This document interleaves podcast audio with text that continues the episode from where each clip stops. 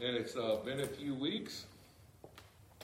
But just as a, as a, as a quick recap, because I, I recap a lot, but you know, for anyone uh, turning in or listening or watching today, been in Malachi for the last several weeks, and we're going to be starting off in chapter three this morning. But as you remember, this is the last time that the Lord spoke to us in the Old Testament. We did not hear from the Lord again. There was not a prophet until the coming of John the Baptist. So for roughly 400, 420 years, there was no fresh revelation given. And we talked about it's really interesting that this is one of strong rebuke that he was coming. And we're going to look look at that. We mentioned and it's interesting when he comes.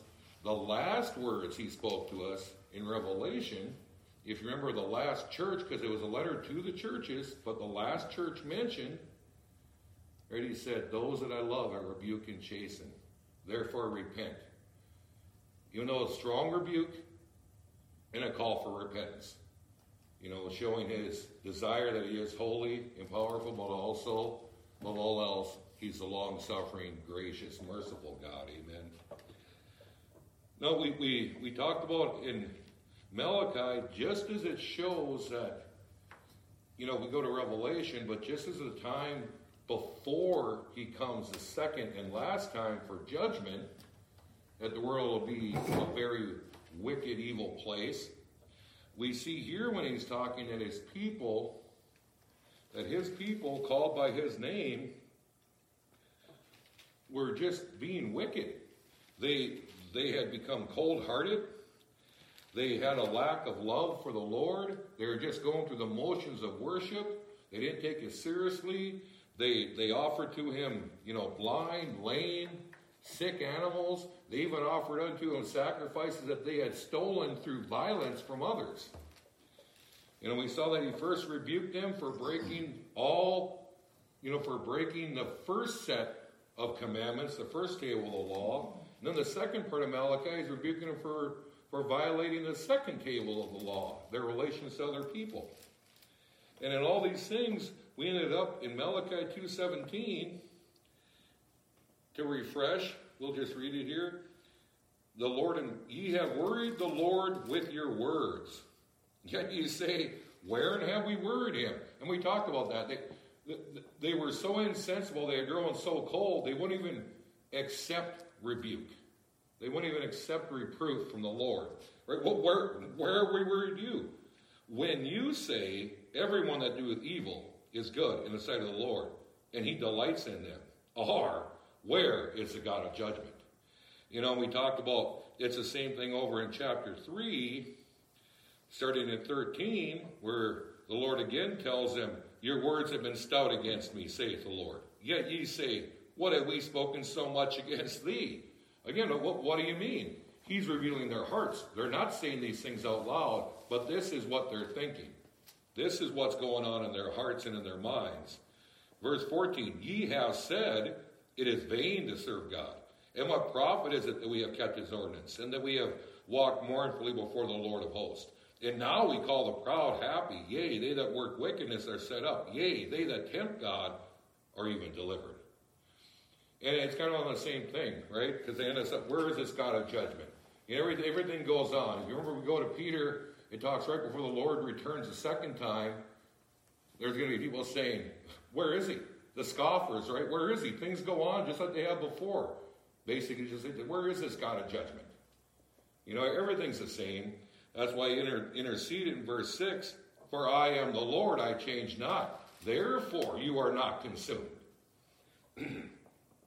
well, with all of that, I say this He answers them. Remember, we finished up last time we met with answering he answers their charge, You have worried the Lord with your word. Where is the God of judgment? So he starts off chapter 3. Behold, I will send my messenger, and he shall prepare the way before me. And we're going to look at that. He's speaking of John the Baptist. We're going to see that without a shadow of a doubt. And the Lord, whom ye seek, shall suddenly come to his temple. This is sarcastic. This is sarcasm, right? Oh, oh, you, you want to see the Lord? Okay. whom ye seek shall suddenly come to his temple. Even the messenger of the covenant whom ye delight in, it's means because who you say you delight in, right? Behold, he shall come, saith the Lord of hosts. And who is coming, right? Back on there, right? Prepare the way before me, and the Lord whom you seek, that is who shall come, right? The Lord Jesus Christ, saith the Lord of hosts.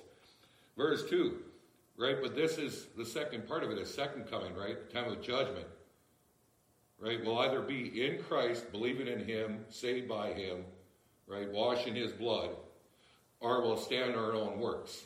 And that's what Peter, when he talks about, if you recall in second in Second Peter, he says, right, that we'll stand before Him, right, naked. You know, when, when he talks before Him, everyone will stand before Him one day. And you're either in Christ, and we've already been judged in Christ, or you'll be judged apart from Christ. And no one wants that. Because that means you must be perfect. But but, verse 2, who may abide the day of his coming, right? Second coming. And who shall stand when he appeareth? For he is like a refiner's fire and like fuller's soap. And just as good idea that refiner's fire, we get the idea like the best idea you look through scripture, they always want to talk about refining, and we see it explained, think of silver or gold. It takes over 1700 degrees Fahrenheit to start to melt silver. It takes even more to melt gold and, and get the dross out and get it all pure. So you can imagine that, right? We'll, we'll get fried, I mean, we'll get burned, you know, at a little over 100 degrees. We can get burned. You can imagine how, how he's just saying it'll be intense. And like Fuller's soap, that's when you take that, like lye soap. We think of that today, lye soap. And it just thoroughly cleans everything. So a time of judgment and a time of cleansing for his people. He's talking about two things. He'll come in judgment, but also those that are in him, he's going to refine them and clean them. We know that's in Christ. And he shall sit as a refiner and purifier of silver. He shall purify the sons of Levi. In other words, his people. We as sheep, right?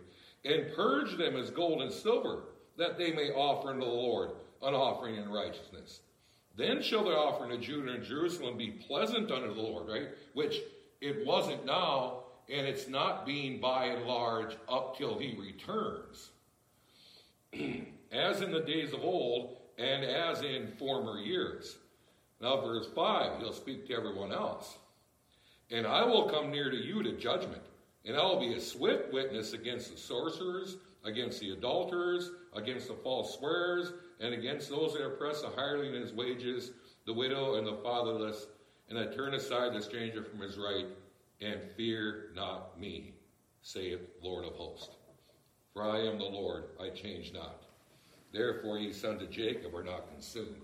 And he goes on, but he's just saying the only reason he treats his own people different than he does others. He may let them go along.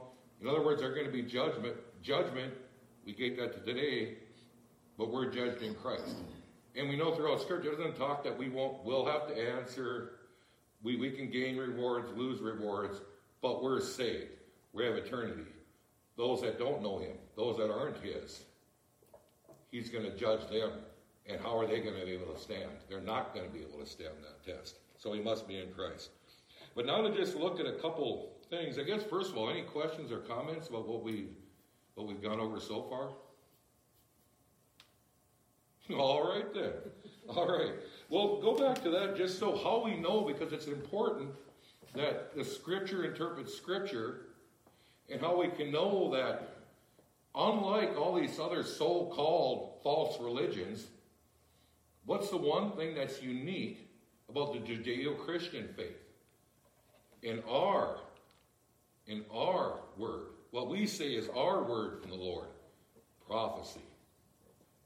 No other book. Fulfilled prophecy. Sometimes hundreds, many times thousands of years before it happens. But we'll just look at that when he says, Behold, I will send my messenger, and he shall prepare the way before me, and the Lord whom ye seek shall suddenly come to his temple. Even the messenger of the covenant, and you really, as I said, you can write in there, whom you say you delight in, right? But if they really wanted the Lord of hosts, and they really loved him and everything, right? They wouldn't be treating him like they did in the first two chapters, right? And the way they're continually, it goes on. But let's just take a look at that. First of all, he's re-quoting Isaiah. Go to Isaiah chapter 40.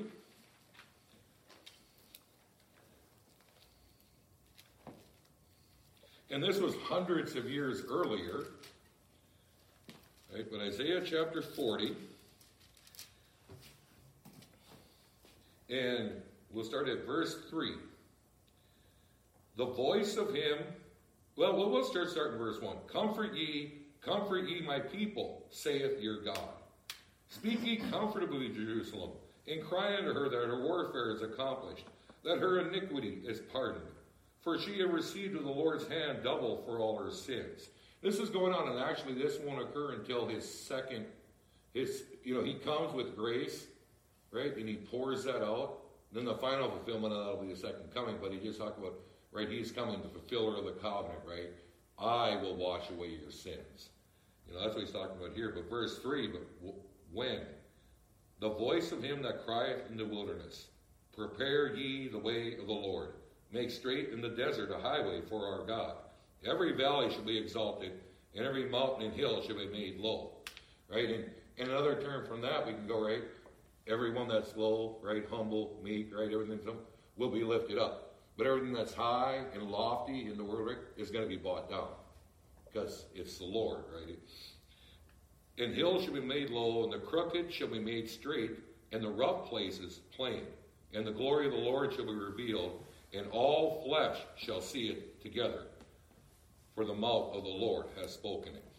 So that's what he's referring to. He's just quoting, he's just quoting that again back in Isaiah. Just re-quoting, re, you know, re-going it there. And then how do we know that? Right, it does that, and he's talking about right now the Lord has come. Right, the first coming, the first fulfillment of it. You know, first fulfillment of that. We we've talked about that before was when he's going to come back, he's going to send, right? He's going to send his prophet before him to prepare the way before the coming of the Lord. So go to Matthew, Matthew chapter 3.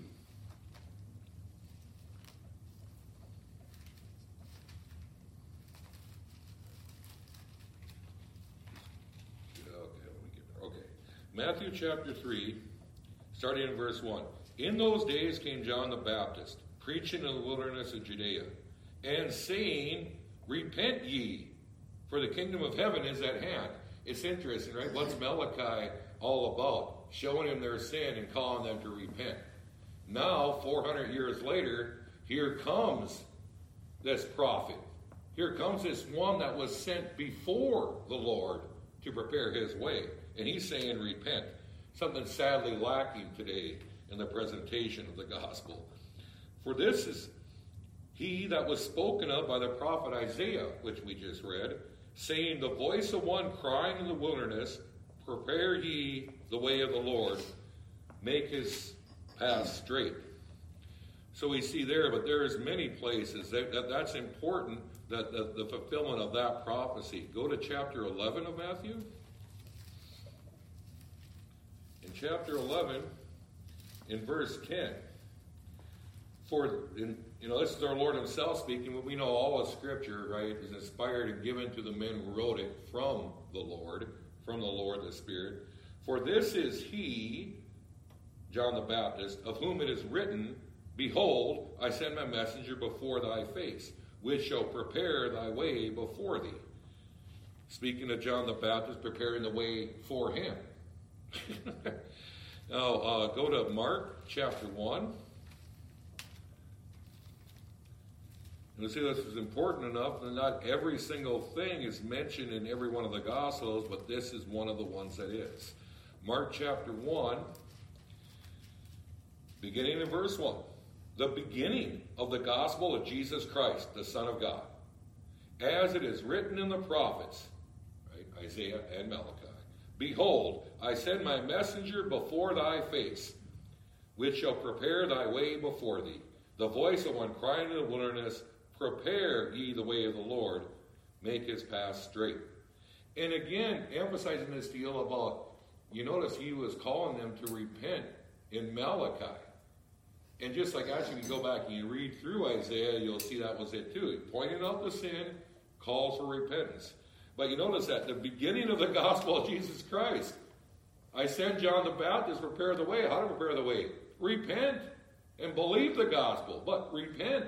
And it means a changing of mind. It doesn't mean you become perfect, but you realize your sin and you decide you don't want to sin anymore. You repent of it. Verse 4 John did baptize in the wilderness and preach the baptism of repentance for the remission of sins. That's how he is preparing the way of the Lord. You know, right? Baptizing repentance for the remission of sins. Okay? So go on to uh, Luke. We'll see again, you know, like, like, I said, it's just amazing too that this is one one of the prophecies, one of the things mentioned by all four gospels. Right? And it's very important prophecy, proving again just who Jesus is and who John the Baptist is, but fulfilling prophecy. Luke 1, 76. And thou, child, speaking of John the Baptist, shalt be called the prophet of the highest. For thou shalt go before the face of the Lord to prepare his ways, to give knowledge of salvation unto his people by the remission of their sins, through the tender mercy of our God, whereby thy day spring from on high hath visited us. Right? And we know again, right, the beginning of the gospel, right? And what did John the Baptist do? What was preparing the way of the Lord? Repent. Repent.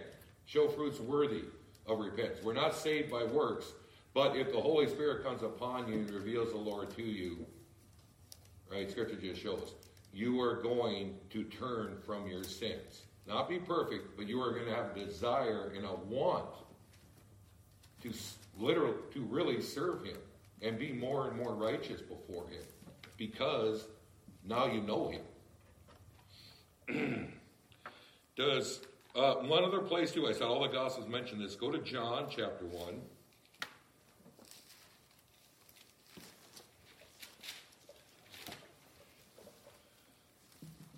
Sometimes I'm just in the mood to read scripture. Let's begin in verse 1. No, John 1, chapter, uh, chapter 1, right? John chapter 1. John chapter 1, verse 19. And this is the record of John. When the Jews sent priests and Levites from Jerusalem to ask him, Who art thou?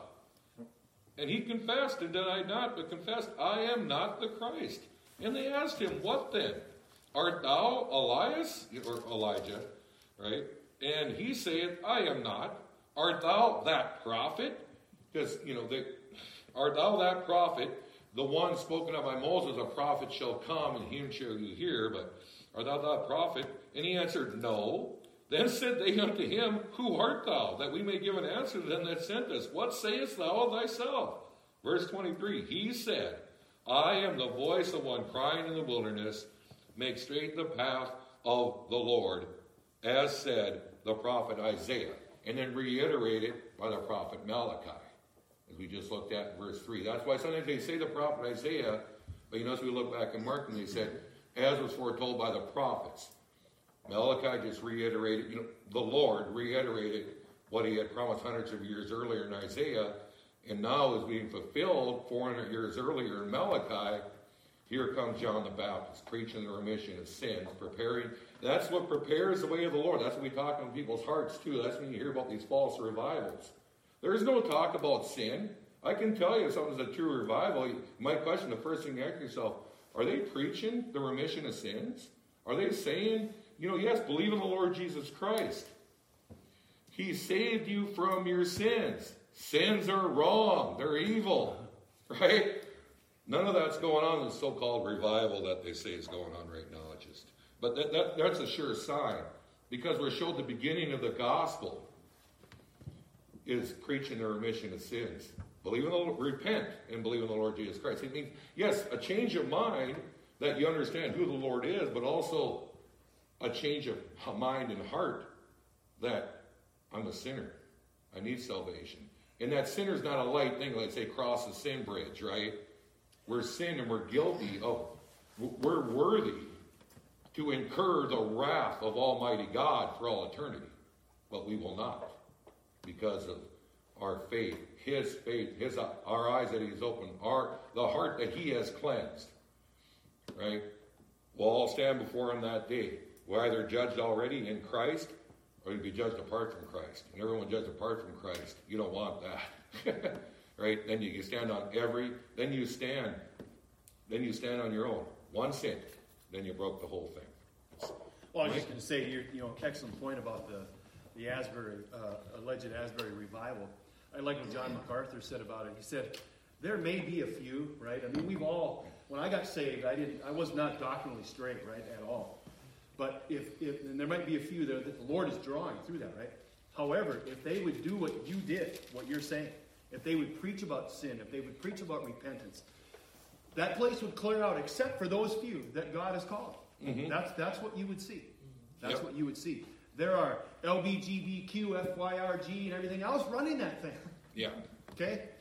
And, and, uh, it, and that tells you all, if you're sitting there and you're saying, oh, the Lord's here, the Lord's in this place and you're not being confronted right. with a sin you're living in, an habitual sin that you settled into, and there's no repentance for sin, all that's being talked about is basically, basically, I'm healed and made whole. What they mean is about hurt feelings. I've had my feelings hurt a lot. But that isn't why Christ came. Yes, will he give you peace and joy and comfort? Yes. But he came because to save us from the wrath of God. Because of our sins and the wrath of God isn't, we don't experience the wrath of God because we feel bad. We experience because we've offended the high and holy one of the universe. Amen. Right? But with that, is there any questions about, you know, John the Baptist coming to the Lord, what we talked about up to this point? Because I want to get into the second part Verse 2. I think, too, Howard, like you said, yes. right? I mean, th- this is one of the things that's a common theme throughout all of the prophets. You talked about the prophets Isaiah, we talked about Jeremiah, we talked about Ezekiel, we talk about Hosea. How many times in the book of Hosea did he call his people to return, to repent over and mm-hmm. over and over again? That is the theme. That's yep. the theme. And revival starts where? Where does it start? It starts in the heart of the people of God who are yep. backslidden and who are maybe waging in their own and, sin, right? And, and we'll we'll look just like you know, just like I mentioned, and it it's bears worth repeating. It's it's interesting. There's a reason, you know, God reveals Himself in the times and the ways that He does. Last words heard from Him: repent. First words heard from His prophet, preparing the way for His Son: repent. You know, Re- repent, right? I am God, you're not consumed. I love you all. I'll be merciful. I'm long suffering towards you. But ye must repent. Right? Words spoken by the Lord Himself. Yes. Repent. And then, right, we need to understand Revelation, and there's we can have disagreements about it and everything, but the main thing to understand in that, it is the, revel, the final revelation that the Lord has given us until He returns in person. And what does He say to the last church? Because in the end, he does say this is a letter to the churches. And there's a reason that last church, right, is appears, well, it doesn't, it's the most backslidden, the most wayward. What does he say? He reproves them harshly, and he says, Those that I love I rebuke and chasten. Therefore, repent. Amen. And we're not saved by our works.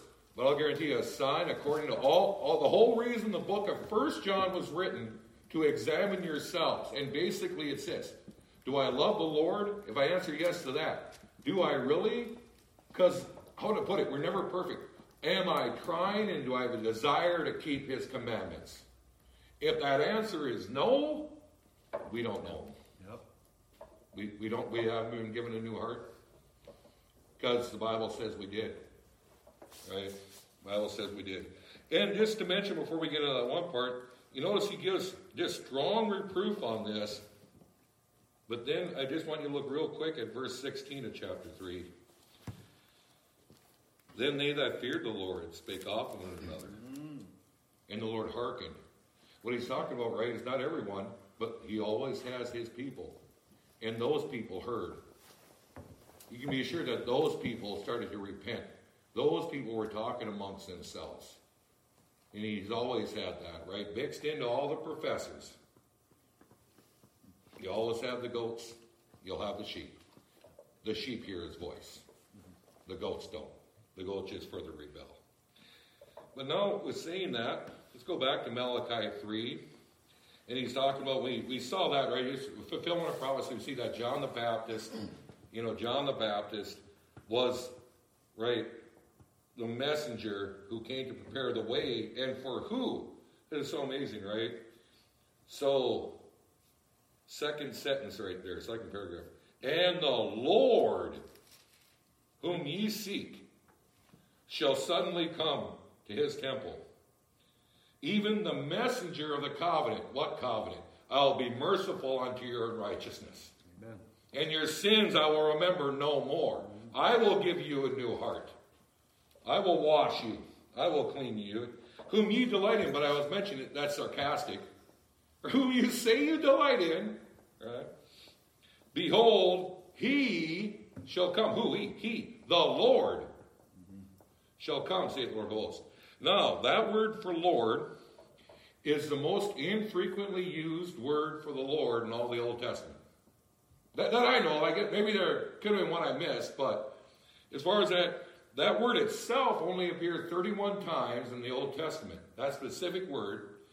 And then about a half dozen of those are just referring to a human lord, because it can just mean, you know, like a master or an owner, you know, a master or an owner. But what it means, and, and we we are going to look at those because this is exciting.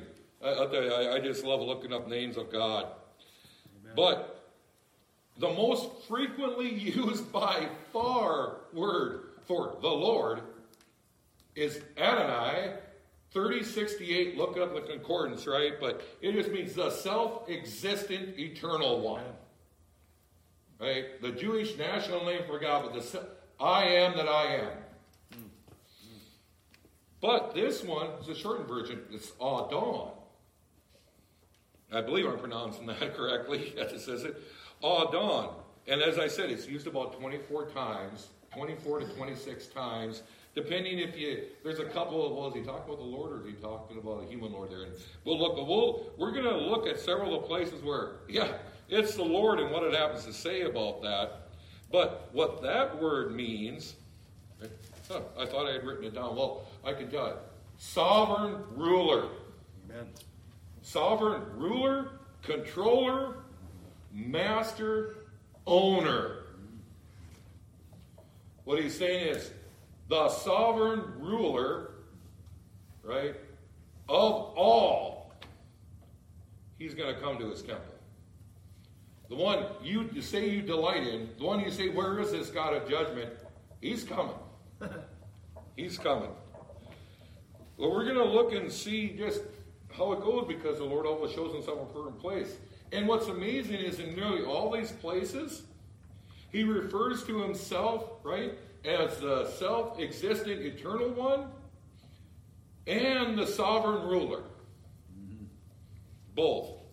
But, uh, and like I said, we're not going to look at all, but, you know, I, I, I recommend just look up, grab a concordance. If you don't have one, look it up online, whatever, but just Look up that word Lord and look for 113.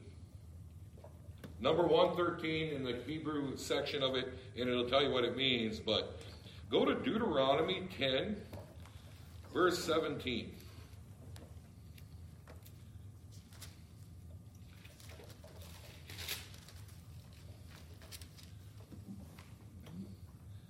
Deuteronomy 10, verse 17. For the Lord, right, the great I am, the self existent one, the eternal self existent one, is God of gods and Adon, sovereign ruler of lords. Right? A great God, a mighty and a terrible, which regards not persons are taketh reward. So this is the one who is coming. The reason I'm so excited about this verse is Right? It is a definitive proof saying Jesus Christ Amen. is the true God, sovereign ruler of all. Amen. Right? He is Lord. Look at 3 1. It just backed up so often when you look at this, how this one that is coming is described throughout Scripture. Uh, go to Joshua chapter 3.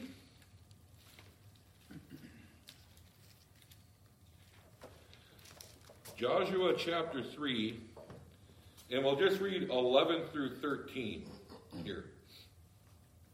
Behold, the ark of the covenant of the Adon, the Lord of all the earth, passeth over before you into Jordan.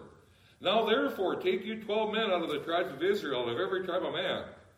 And it shall come to pass, as soon as the soles of the feet of the priest that bear the ark of the Lord, the Almighty, the self existing eternal one, right? The Lord, the Adon, the sovereign ruler, master, controller of all the earth, shall rest in the waters of the Jordan. It, it, it's so amazing that so many of these he's saying, right? Yes, the great I am, I, the self existing eternal one, your sovereign ruler, I'm coming. Right? I'm coming. Just so so amazing there. Uh, go on to just go ahead a page or two, depending on uh, your your Bible, to chapter five, verse fourteen. And he say, and he said, Nay, but as captain of the host of the Lord am I now come. You know, this is where Joshua is by Jericho that he lifted up his eyes, go up to 13, and looked, and behold, there stood a man over against him with a sword drawn in his hand. And Joshua went unto him and said unto him, Art thou for us or for our adversaries? Right, the angel of the Lord. Now, was this the Lord himself? Was this a mighty angel? There's some argument about that. I think it wasn't. It could be again where you go, but right. But he said he's the captain, so I say it's someone different because he's talking about he's the captain of the host of Adon. Verse 14, and he said, Nay, but as captain of the host of the sovereign ruler of all the universe am I now come. And Joshua fell on his face to the earth and did worship. And said unto him, What saith my Lord unto his servant? Mm-hmm. Remember what used, but it's just truly amazing. Uh, let's go on to the good old book of Nehemiah. Remember, we always pop into there all the time, don't we? But just go on, go through Second Chronicles. You know, come up on Ezra and Nehemiah is right after that. Book of Nehemiah, chapter 8, verse 10. then he said unto them, right, Nehemiah, well, go up to verse 9. And Nehemiah, which is uh, which is at Tirshatha, and Ezra the priest, the scribe, and the Levites that taught the people, said unto all the people, This day is holy unto the Lord your God. That's great, that's uh, the holy, great, the eternal one. Mourn not, nor weep, for all the people wept when they heard the words of the law. Verse 10. Then he said unto them, Go your way, eat the fat and drink the sweet. And you remember that old that old Christian hymn? I'll eat the fat and drink the sweet, give portions to them who are weak. The joy of the Lord is my strength. I love that song. I just haven't heard it in so long in church. Then it's, for this day is holy unto our Adon, unto our sovereign ruler, unto our master, right, unto the Lord our God, right? It is holy. Neither be sorry for the joy of the Lord is your strength. And interesting, going back and forth between Adon and Adonai. It, he's the sovereign one. Right? Uh, go ahead to uh, chapter 10 of Nehemiah. In 29, they clave to their brethren, their nobles, and entered into a curse and into an oath to walk in God's law, which was given by Moses, the servant of God, and to observe and do all the commandments of the Lord. And this one is interesting. Every now and then you find in there, but they're intertwined. It's both here at the same time. right? But that the Lord, right, the self-existing eternal, all self-existing eternal one, our Lord, our sovereign ruler and master and controller, and his judgments and his statutes. You keep in mind that every time we read one of these, this is the same one that, right, that the Lord, the sovereign eternal one, is telling his people in Isaiah and in Malachi, this Lord whom you seek, the sovereign ruler, he's coming. He's coming. This is who they're talking about. This is he. Let's go to the book of Psalms. Do you have any comments so far, observations? Well, I, I, I often think like when you're talking about all of these references to Christ and when he actually came, they missed it. Yeah, yeah. It's, it's just, and still to this very hour, they are rejecting him. Unreal. I mean, it's just Yeah. unbelievable. Yeah. You know, and and remember, even that's why we understand that salvation is of the Lord. Yeah. And he must open your eyes and he Yeah. must soften your heart. Because remember, he tells us in John 6, he tells us in John 10. Right? Why why didn't they believe? They they didn't believe, you know, they they they he told them because you're not my sheep. Therefore you could not believe. You don't believe and then become a sheep. You're a sheep. If you're a sheep, you will believe. That's what he was telling them because the Father must give you unto me. If he does not give you unto me, you will not come to me. Yeah, as that old saying goes, right, Howard, we always say it a lot. You, know, all sheep are sheep, just that you're lost sheep until he finds you. And that's, uh, you don't become a goat. You're not a goat that becomes a sheep. You're just a lost sheep until he finds you. And that's, that's absolutely true. You know, and that's why you, you can look at it and you can say, you know, in Malachi 3.16, those ones that feared the Lord, they feared the Lord. They held him in awe. They held him in reverence. Yeah, they, they, had, they had sinned too. You know, we all sin to various degrees, right? But but then those that revered the Lord. And they understood, and they heard, and they hearkened, and they started to repent from the heart, their heart and mind. They started to repent. Okay, uh, Psalm 8, verse 1. O Lord, O self existent, eternal one, Jehovah, our Lord, our Adon, our sovereign ruler, how excellent is thy name in all the earth, who has set thy glory above the heavens. All right? oh, it, praise God for his word. Amen. Amen. Psalm 8, verse 9.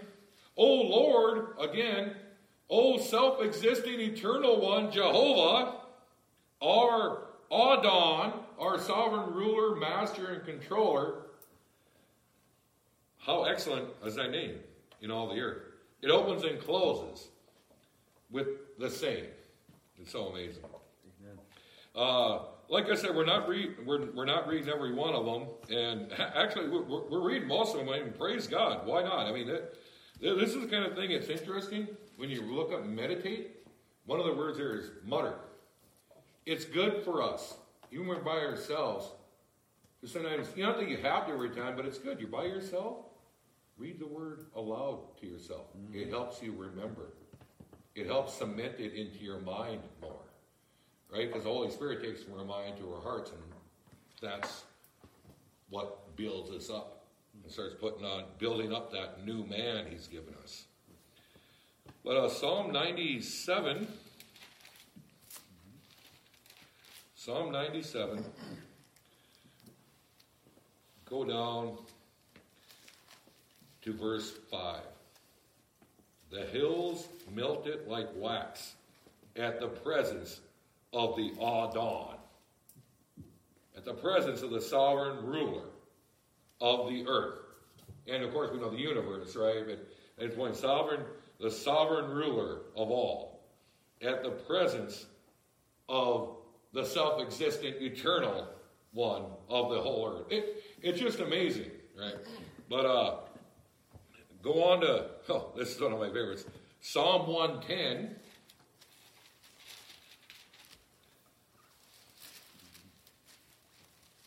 Now, this is one too. This is, you know, another one's like, like the old deal about if anyone here remembers when I was explaining about, the, you know, comma Johanneum, where a lot of the, the new ones have taken out First John 5 7 where it explicitly says there, right? There's three that agree in heaven: the Father, the Word, and the Holy Spirit. And these three are one. Well, it just backed up. Yeah, you can, and this is one way you, you can you can assure you can look at the divinity and the difference, the difference in persons, all same power, but different persons, the Godhead.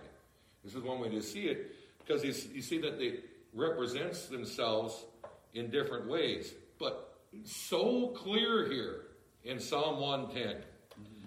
The Lord, right, the self-existing eternal one, said unto my Lord, the Adon, the sovereign ruler of all the earth, and universe, sit thou at my right hand until I make thine enemies thy footstool. Okay, so you know the Lord said unto my Lord, right? it's just it's truly amazing that you know there's so many places we look through it all that affirms without a question of a doubt that Jesus is both Lord and God. Amen.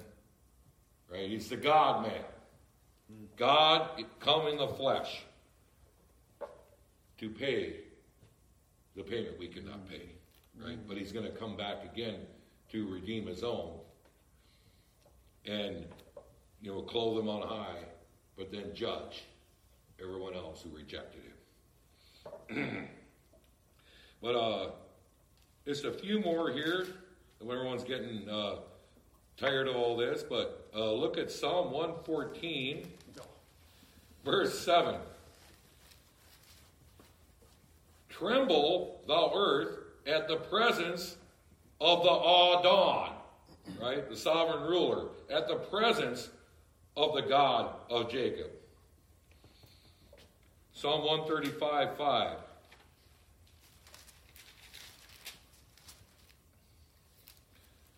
For I know that the self existent eternal one, right, Lord, the self existent eternal one is great.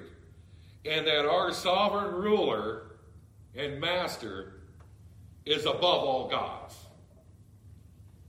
Amen. It, it, can you see? You're like me. It's so it's so good for us to look through and find out what various word means, because then it is just fine, you know, to say to herself, and we're seeing there, you know, much more meaning. You know, we're all reading the Lord. Why is it that He reveals Himself in this way here and in this way here? There's a reason. Mm. But it also helps cement our faith, but our understanding, getting to know Him more, right? He's not only, you know, He's a self-existent eternal one, but He's our sovereign ruler. But uh, Psalm 136, verse 3, and it's interesting, you know, th- this is the place, but oh, give thanks to the Adon of lords, to the sovereign ruler of lords, for his mercy endureth forever. Hallelujah. And the last one in Psalm is 147. Psalm 147, verse 5. Turn there, right? Great is our sovereign ruler. Great is our Lord, and of great power. His understanding is infinite. Then he goes on, right? To the self existing eternal one lifts up the meek, but he casts the wicked down to the ground. Uh, you know, we're going to look at just a few more here. Go to Isaiah 10.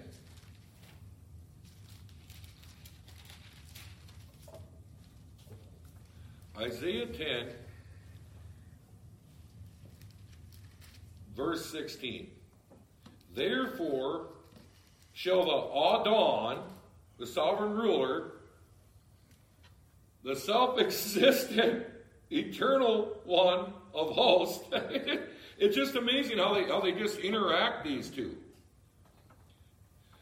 But I, I, just I just like saying it that way so we understand that. Go to Isaiah, uh, just stay in 10, go to 33. Behold, the Adon, the sovereign ruler, the self existing eternal one hosts shall lop the bow with care, and the high ones of stature shall be honed down, and the haughty shall be humbled. And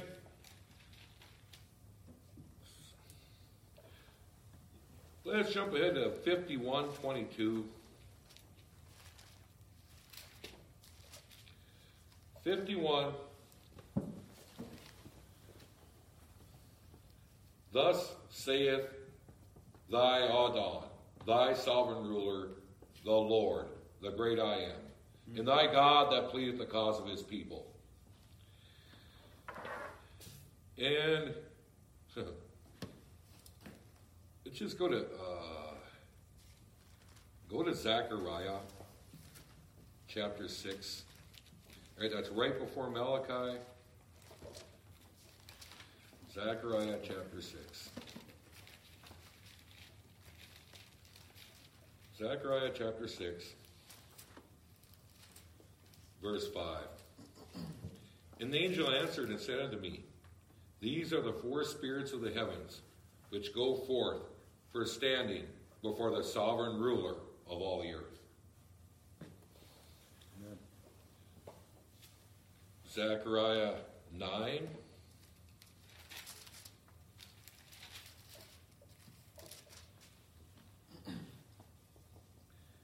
In the Lord and the Lord, right, the sovereign ruler shall be seen over them, and his arrow shall go forth as a lightning. And the Lord God shall blow the trumpet, right, the self-existent one, shall blow the trumpet and shall go forth with whirlwinds of the south. It actually wasn't that. Go back to go back to chapter one.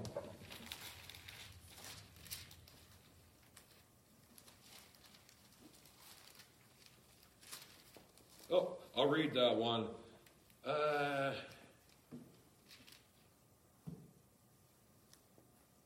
okay. Anyway, Zechariah 1 9. Then said I, O my Adon, what are these? An angel that talked with me said unto me, I will show thee what these, these, these be. They're just saying those are some of the places, and there's other ones too. And we look at it, but I'll just give you the other places really quick where this is used. Numbers 32, verse 27. Hosea 12, verse 14. Micah 4.13, where it also specifically says, Lord of all the earth. He's of all the earth. Makes it. And we already heard the ones in Zechariah. Those are the places, the other places where it's used are, ta- are talking about a personable Lord. Like someone saying to an actual person, because that also just master and owner. That's an important thing too. I forgot to stress that part too. He stresses, I'm your sovereign ruler. I'm your owner. Mm-hmm. He owns us. Right? The potter can do with what he owns what he wants. Yeah. We do whatever we want with what we own, right? Is there anything wrong with that? No. And if anyone tried to tell us there was, what would we think? Mm-hmm. But let's go back to Malachi and we'll finish this up. But so with everything we read there, then you go back to Malachi, and who's coming? Who's coming? We read Matthew, right, at John the Baptist. He's talking about, Behold, I will send my messenger, John the Baptist, right? And he shall prepare the way before me. Isn't that so interesting? Listen there. Right? That, that's the mystery of the Godhead. But right, do you notice he's saying, Behold, I, right? I God, I, the Lord God, the sovereign eternal right? I will send my messenger, John the Baptist, and he shall prepare the way before me. And the Lord, the Adon, the sovereign ruler, your master, your owner, whom you seek, shall suddenly come to his temple. But you see the difference there, right? The Father, by the Spirit, is saying He will send His Son, who is God. Right? And God, praise God, is not schizophrenic. But it just it's such an amazing deal to use upon there. You know, we're shown throughout Scripture, we've talked about this before. In the very beginning, even the word that said, you know, you know, in the beginning was God is plural, in the form of plural. But you look through there, You know, right away in the starting of Genesis, over and over again, we are seen without the shadow of a doubt that a plurality in the Godhead. And there's the thing about it is that's where the Jews are all stuck up and they hold that one. Yep. Right? The Lord our God is one Lord, is one God. That is true. It is equally true that the Lord is one, yet three persons Father, the Word, the Holy Ghost. These three are one. And it just shown throughout. And we see throughout the scriptures and that, and we won't get into that. We can go through there sometime. I think that'd be a good study too. And seeing all the times the Holy Spirit's revealed in Scripture.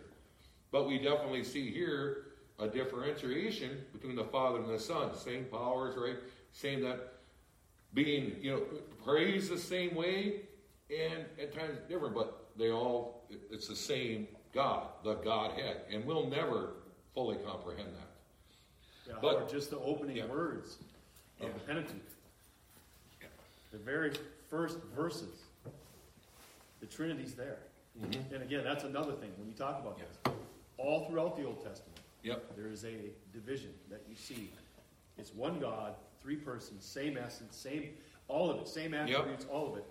And yet, again, as you said earlier, here they are waiting for him, and yet they are, they are, they are hung up. Because that is, you ask any practicing uh, Jew Yep. who is a conservative Jew, Yep. they will tell you that Deuteronomy 4 is their hang up. Yep. Deuteronomy 4, Deuteronomy, where, where the Bible says, Behold, I am one God. Yep. And then, you know, a good place to go if you ever talk to someone who's Jewish, or they, they've been told this and that, well, you know, he wasn't God and that. It's good to go to verses like these Yep. that we just gone over. Because it shows the plurality. And here it definitely shows because we see in the New Testament, we see this quoted. We go back to it and we go, who's he talking about? Well, John the Baptist is the prophet. Who's he preparing the way for? Jesus Christ. Who's Jesus Christ? The Adon, the sovereign ruler of all the universe. God himself is coming to his temple. And we talk about that. Who may abide the day of his coming? You know, but so he's going to be a swift witness. That day is coming where he will come in judgment. But praise God, those of us that have believed on him, that he's opened up our eyes, that believe on and trust in him and his finished work. Praise God. We're safe and secure in him. Those that refuse him, that deny him, that won't come to him, right? They all are still under his wrath and will remain there until, Lord willing, that day that the Lord opens their eyes and they, they come to him. Does anyone, we got to close here, but does anyone have any questions, comments, anything? Mike? Well, I was just thinking about this. You know, we, we've, we've, we've let, read a lot of scripture this morning from the Old Testament, which is what? It affirms what's taking place in the New Testament, right? The two are married Yeah. together. You cannot separate them out. It's interesting. I saw a, uh, just yesterday, I watched a YouTube video with uh, James White. He was debating, I can't remember the guy's name, but he's a complete and total sodomite. Complete, and he's got a church full. People are following him, it's packed full. And, uh, and he kept saying to James, because James would refer back to the Old He kept referring, oh yeah, that's what you people do now. Yeah, you look back at the Old Testament. What he's doing, he's doing the Andy Stanley thing. So Yep. he's, he's completely unhooked. And he he is an Andy Stanley guy, this, this sodomite. It's stunning to watch it. And you say, well, that, you know, that's what Andy Stanley says. No, this is what is happening. Now they're, I mean, they're, he completely poo pooed James White in the Old Testament. Well, you can't read back into that. Uh, no, we're reading forward into it. Because the Old Testament Yeah. told us this is what was going to happen. It's just You know, amazing. one other thing, we, you know, where we're talking about, just a quick minute, you mentioned that, and it's so important. What a lot of these people will say is, well, that was the God then. Uh. He was a God of judgment. He mm-hmm. was a God of wrath then. Remember what did we just read? The last, some of the last words he told us before the coming of John the Baptist and the coming of his son. Yep. Right? What did he tell them? I change not. Amen. Therefore, you are not consumed. That was then. What did he mean? The antitypes, the types. You still better do the sacrifices. You still better do that because I'm holding off. Remember, they were still, they still, literally speaking, they were under wrath. The coming of Jesus Christ saved all who were before him too. That's what it means but we're all one Yep. in him. Right? They were not made perfect apart from us. We're not made perfect apart from them. The coming. They, they still had a sacrifice, right? They're, they were still under, it's always been by grace. Noah found grace Yep. in the eyes of God. There's never been a righteous man. So everyone sinned. So, you know, what they're saying now is, oh, now he's okay. No, he loves you. Go ahead. You want to be a homosexual? Go ahead. You want to you want to change your identity? You want to steal? It doesn't matter. They're saying they are denying the God. They are denying the very God whom they say they worship. And they're worshiping demons. Yep. Yep. Don't even listen to them. These people saying, unhook, the Old Testament proves who. Jesus Christ is, but also it tells us, because it's reaffirmed in Hebrews, Yep. right? I, the Lord, change not in the same yesterday, today, and forever. He will still judge sin. He judges sin now in Christ. Hey, can- Howard, can I say But something yeah, about that? yeah. James took him to the book of Hebrews. And you know Yep. what the guy said? Oh, yeah, no, I don't believe that. See, Yeah. they, just out of hand. Just, Yep. no, no, no, this is all about the Old Testament. Oh, I don't believe that. See? Yeah. That is a, that's an And, end and, and that's the thing about it. These people decide what they want to believe. Yep. Well, you can go that far, but I don't believe. Well, what then? Why do you say you believe in this Jesus? And I guarantee they don't believe No, in the they- Jesus of Scripture. Because that Jesus of Scripture, he's the sovereign ruler, but he's also the self existing eternal one. Right? The Godhead changes not. Father, Son, Holy Ghost. It's always been the same, always will be the same. They don't need any of us. But the grace of God has taught us to be holy. Amen. For we must be holy. It means a mindset and a heart set on living for Him. Amen. Uh, Let us close in a word. Heavenly Father, we just thank you so much for your word. Thank you for revealing yourself through your word. Thank you for sending your Son and saving all your people. Lord, I pray anyone who comes here today or who watches or listens to, to us today, Lord, if there be any sheep, if there be anyone, Lord, that you would soften their heart, that you would open their eyes, that you would reveal your Son to them and save them, Lord. Lord, also I pray, Lord, that you would, Lord, as through the preaching of your word, that you give us ears to hear, that you would build us up. And may our praises, when we sing and worship unto you, as it says in your word, may it be pleasing unto you, and may you accept it as a sacrifice, Lord, a living sacrifice. That you be glorified in all things. In Jesus' name, amen.